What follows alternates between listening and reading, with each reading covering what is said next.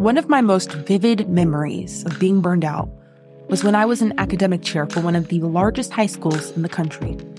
I remember getting to campus at 6 a.m., making lesson plans for teachers who didn't show up, breaking up fights during the middle of teaching classes, staying after school to arrange parent-teacher meetings, and then getting back home at 6 o'clock and doing it all over again. The last thing on my mind, sometimes, was spending time with friends. I had no margin to keep up with them, to initiate conversations, to remember the details that they shared with me the last time we spoke. I felt numb. And I had a complete loss of motivation. I truly was burned out.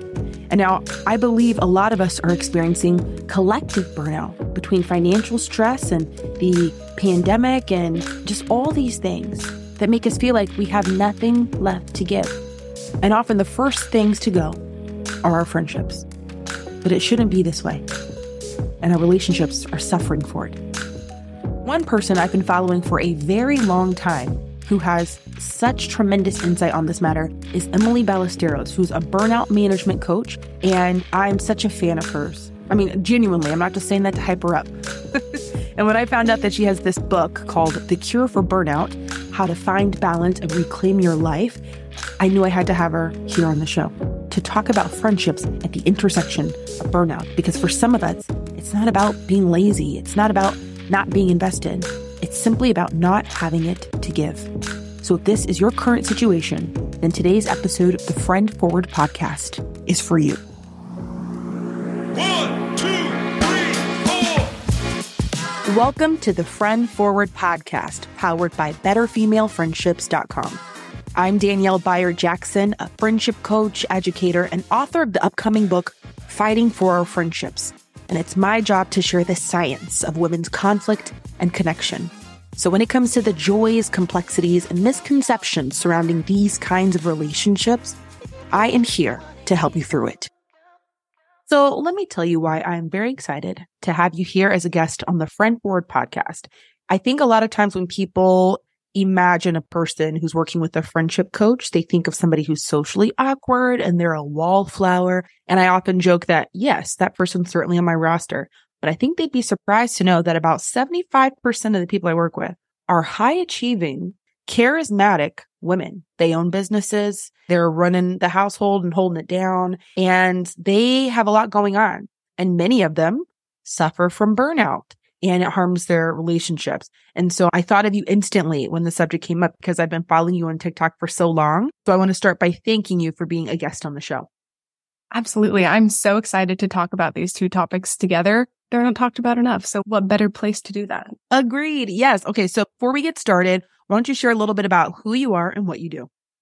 So I got into burnout management because naturally I burned myself out pretty early in my career. I was working full-time in corporate training and development. I was a graduate student full-time taking in-person night classes. I was a coach for professionals part-time, and I was commuting 2 to 3 hours a day on Chicago public transit. So I was at 0% battery for years. And as soon as I started hoping to get in a minor accident and looking forward to getting sick and getting migraines, I was like, something's terribly wrong. And how are all these other professionals still functioning after doing this for so much longer than I had, with like children and more responsibility than I had?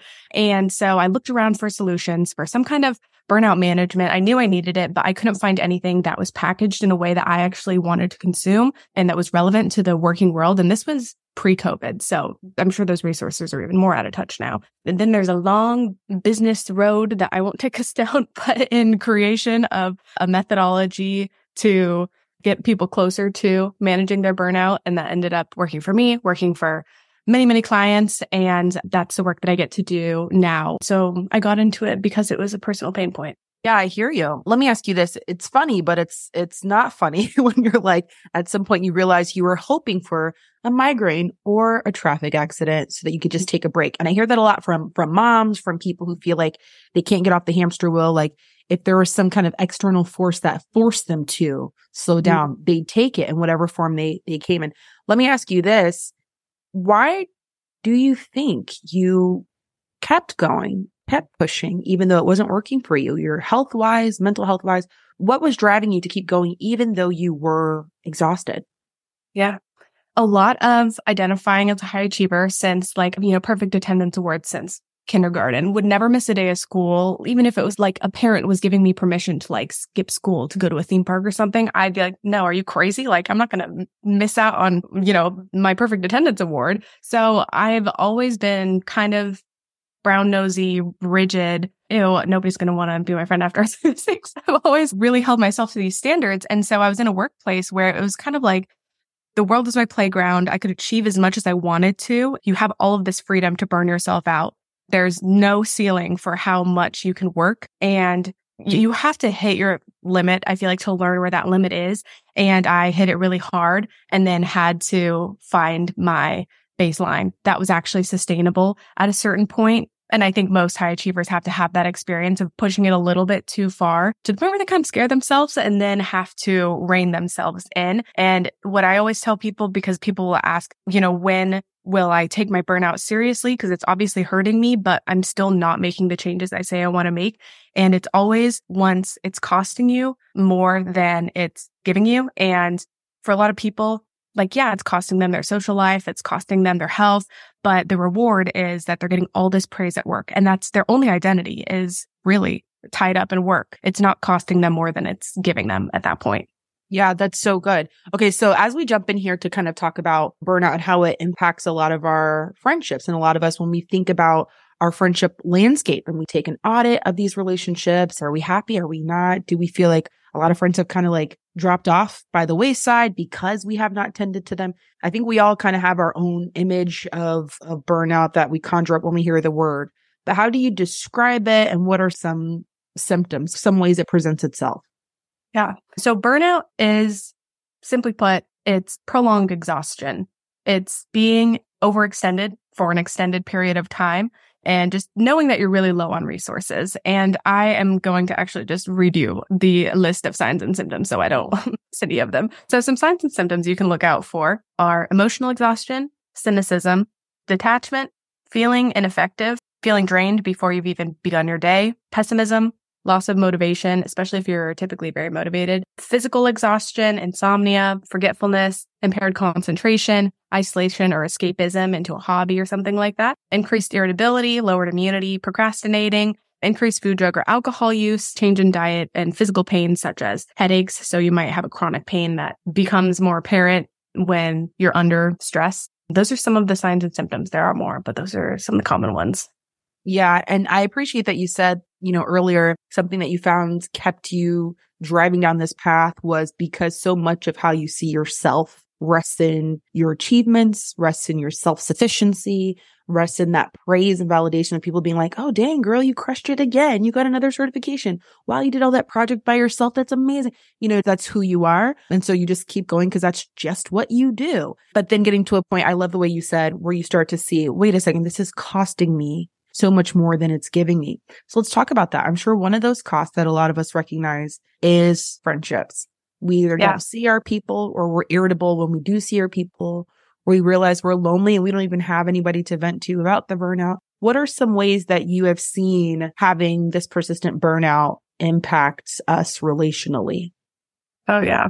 There's two primary ways that I see burnout and relationships kind of intertwining. And the first is that there's so much evidence that having strong relationships and having community can combat burnout, and that we benefit from it. But that doesn't necessarily take into account the way that relationships look a lot of times nowadays. So it's not, oh, my friend that lives across the street and after work, we're going to go on a walk around the neighborhood, grab a bite of sushi and just actually connect. A lot of times it's, I have to, after a whole day of Zoom calls, hop on another FaceTime call, or I have to answer a call from somebody where it's 50-50 whether they're going to be venting to me about their day or we're just going to actually connect and I'll get something out of it too. Or it's, my friend sent me 50 TikToks to watch. So it's almost like friendship homework instead of actual connection. It's like, I want to do these things because I want to connect with you, but also at the end of a long day, I don't have the capacity to connect in these ways that are offered to me. Or it's like a 40-minute drive across town to see this friend. It's not like this easy community anymore. And then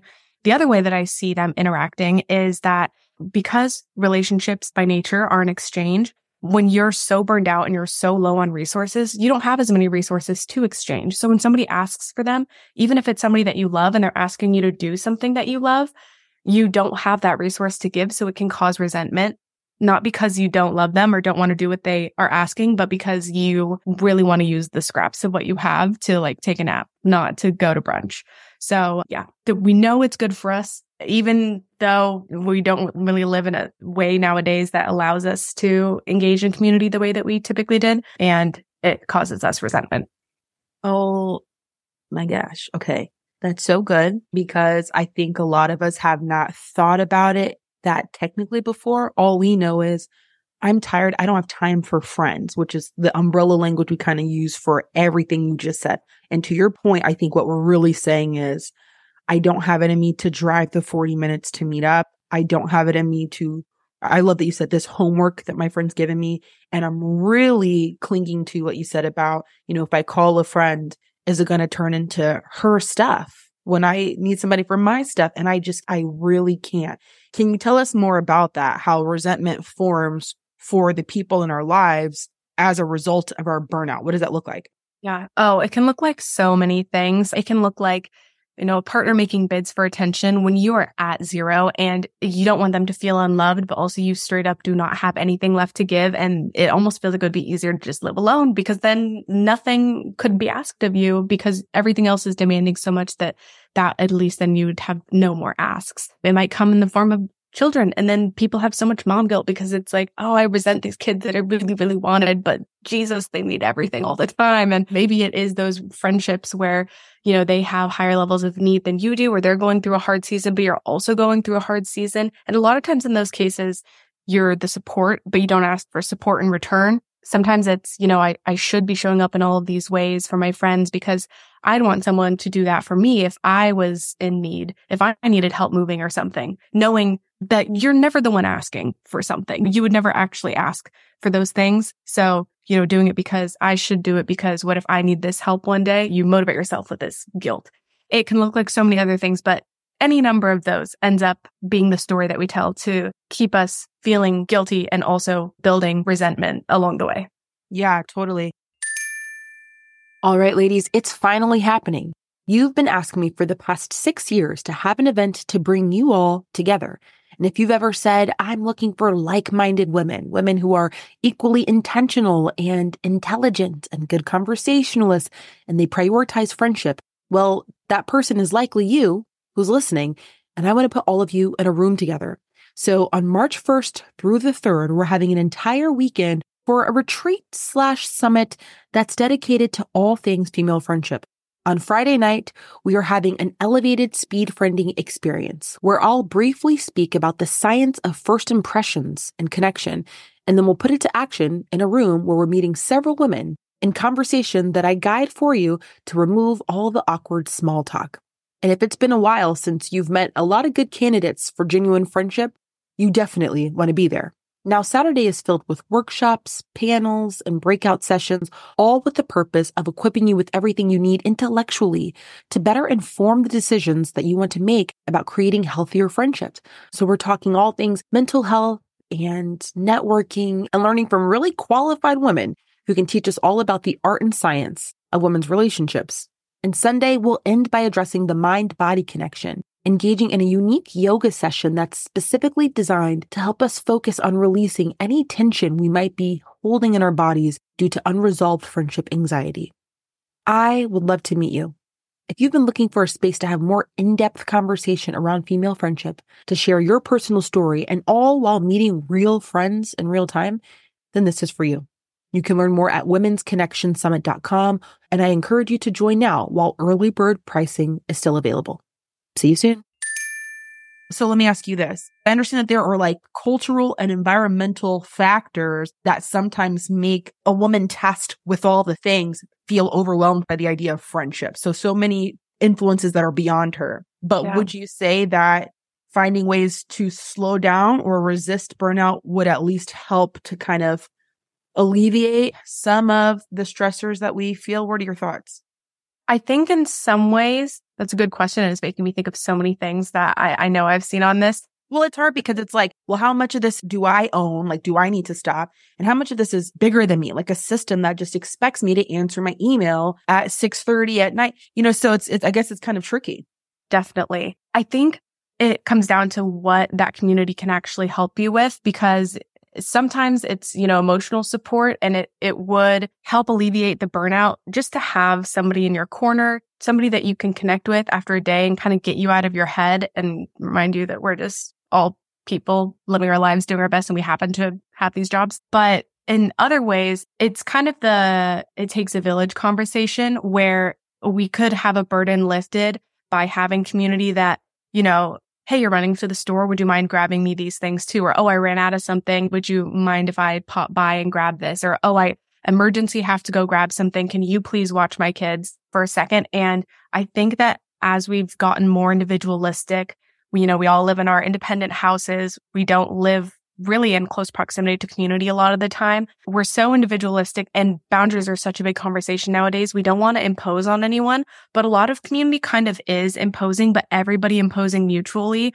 to the point where you build on each other and you have people that you can rely on. But we are very individualistic. A lot of people, the imposing is uneven. So some people have no problem imposing, and other people are so self-sufficient that it's like, why are you imposing on me? You can see how busy I am. And so it's almost like saying, like, I don't want to be a part of that community, when it's also like, I just don't have the resources to contribute to that community right now. So it feels like I can't be a part of it because of that. But nobody, it's not like all these different members of the community come in with the same count of resources, but it's like trying to recreate that without having the language. And when everybody's in such a different place, and COVID's just done such a number on everybody. I was thinking about this recently because there's this fantasy, especially in the US, of like owning a house with a lot of land, because perceivably you live your entire life in that house. Like you are always doing things in the house. And in other countries, people have such smaller living spaces because theoretically that house is just for them to go to at the end of a day and to sleep and to eat. And like sometimes it houses them, but most of the time they're out of the house because life is meant to be lived outside of the house with all the other people. And we don't do that. And we want all this big house with all this land because we're planning to like hunker down and continue to be super independent. And it's just, like you said, like tied into this big system that we kind of have to fight against in order to maintain community, and where burnout is just a rampant player in this battle back and forth. Oh my God, that's so interesting, because I don't think we too often think about community and burnout and like the relationship between those two things. You know, as you're talking about the size of our homes and culturally, you know, certain tendencies to want the big house so you can do everything alone in the house by yourself. I recently heard something, and I'll drop it in the show notes for those who are curious about the research and things like that. But I recently heard on, I think it was the Ezra Klein podcast, they said something about how there's research that shows like the more education you have, the further away from your home and your parents you tend to move. And so, you know, so maybe you graduate college or whatever it is, you're in grad school, you're probably living super far from your parents because you want your own land and your own space and you want to move closer, whatever it is. And maybe a part of you feels like a part of showing that you've made progress and success is to move to a certain city and live a certain lifestyle, but you are further and further and further removed from, you know, your hub, your central source and roots of support. So it's just such an interesting conversation around like how much of your burnout is because you don't have support, community, and because, again, to your point, you place so much value in what you can do by yourself. You don't need help. But is that really a flex? Is it really something to brag about? Yeah. That is so interesting. So, you know, let's say that we do start to identify like, okay, yep, that's on me. I see some behaviors and tendencies I've adopted that are really contributing to my burnout, and I understand all that. How do I stop? Like, how do I make it stop if that car accident I'm praying for just never materializes? What are some of your recommendations to the person who is ready to slow down and get more balance, but they just don't know how to start? Yeah. So there are three types of burnout. There's burnout by volume, which is that back-to-back-to-back lifestyle, which is kind of what you think of when you think of burnout. There's social burnout, which is people who struggle to regulate their social resources. And so they're a lot of people pleasers, and they're frequently drained by the relationships and the asks in those relationships, personally and professionally in their lives. And then there's burnout by boredom. And that is feeling disengaged from your life for an extended period of time. You're just kind of going through the motions. And so each of those burnouts is going to be addressed slightly differently. But because we're talking about relationships, I'll talk about social burnout. And usually there's two people. There are people who are socially burned out and so they isolate. And there are people who are socially burned out and feel so guilty that they double down. And so if you're isolating and you know that you would benefit from community, then a lot of times that's asking yourself, in my ideal life, what is my level of communication and with who and in what capacity? Is that a FaceTime once a month, virtual drinks if you're far away from your friends, like to do that and then not feeling bad if for the rest of the time you don't get back to other kind of bids for attention, or if you're extremely burned out because you never say no to anything, asking that same question. Ideally, how much would I be giving and in what relationships? And then how can you parse that down? And that usually takes a lot of boundary setting. So it's that self-awareness and evaluation of where you're at and what you need, ideally, and then being willing to experiment with it for like a month or two. Try it that way. If you hate it, you don't have to keep doing it, but it doesn't have to be this permanent thing. A lot of times people hesitate to commit to something if it is permanent. So just trying different things to see how they stick is usually one of the first steps. That's so good. And it's also so helpful to hear you kind of outline the different types so we can better have language or like more refined direction on where we need to change things. That's so interesting. What would your advice be to people who notice their friends are burnt out, whether it shows as always being busy, whether it shows up as always saying like, oh my God, I'm so tired. I have so much to do. There's so much to do. We notice that in her. What are some thoughts on things that we can do to be supportive, give her perspective? How do we offer support? I have two thoughts, and one of them's going to sound kind of cutthroat. So the first is what I tell most people when they say like, my partner's really burned out, or somebody like they're just trying to be considerate and they notice that somebody that they love is struggling with this. And it's, you can lead a horse to water, but you can't make them drink. And the change and the desire to change really has to come from the individual, because on an easy day, yeah, maybe you can suggest something to them, they would try it. But on hard days, you can't really force somebody to live life the way that you want to instead of the way they want to. It just doesn't work that way. So it really has to come down to the person and feel like they're ready to make the change. And again, the cost is outweighing the benefits. And then the other side of that is sometimes you know that this about them because they vent to you and you're constantly hearing about this, and that can be draining for you as well. And so then it's finding a way to, if that's draining you, lovingly let them know. You could even do it with levity, lightheartedly, and letting them know, like, we've been talking about the problem. We need to start talking about solutions. We can't keep, going down this road. I've seen what it's done to you, and we have to switch the solution-oriented part of this conversation because it's draining for you and them to keep hearing these complaints with no change in action. And so if you're in that bucket, it's a hard conversation to have, and they might be like, what the heck? What do you mean? Like, nobody likes to hear that. But if you had the same conversation, 50 times, it's the same thing with that friend who's dating that guy that always ends up hurting them. And you just have to hear about it again and again and again. And it's like, okay, make a different decision because this clearly isn't working.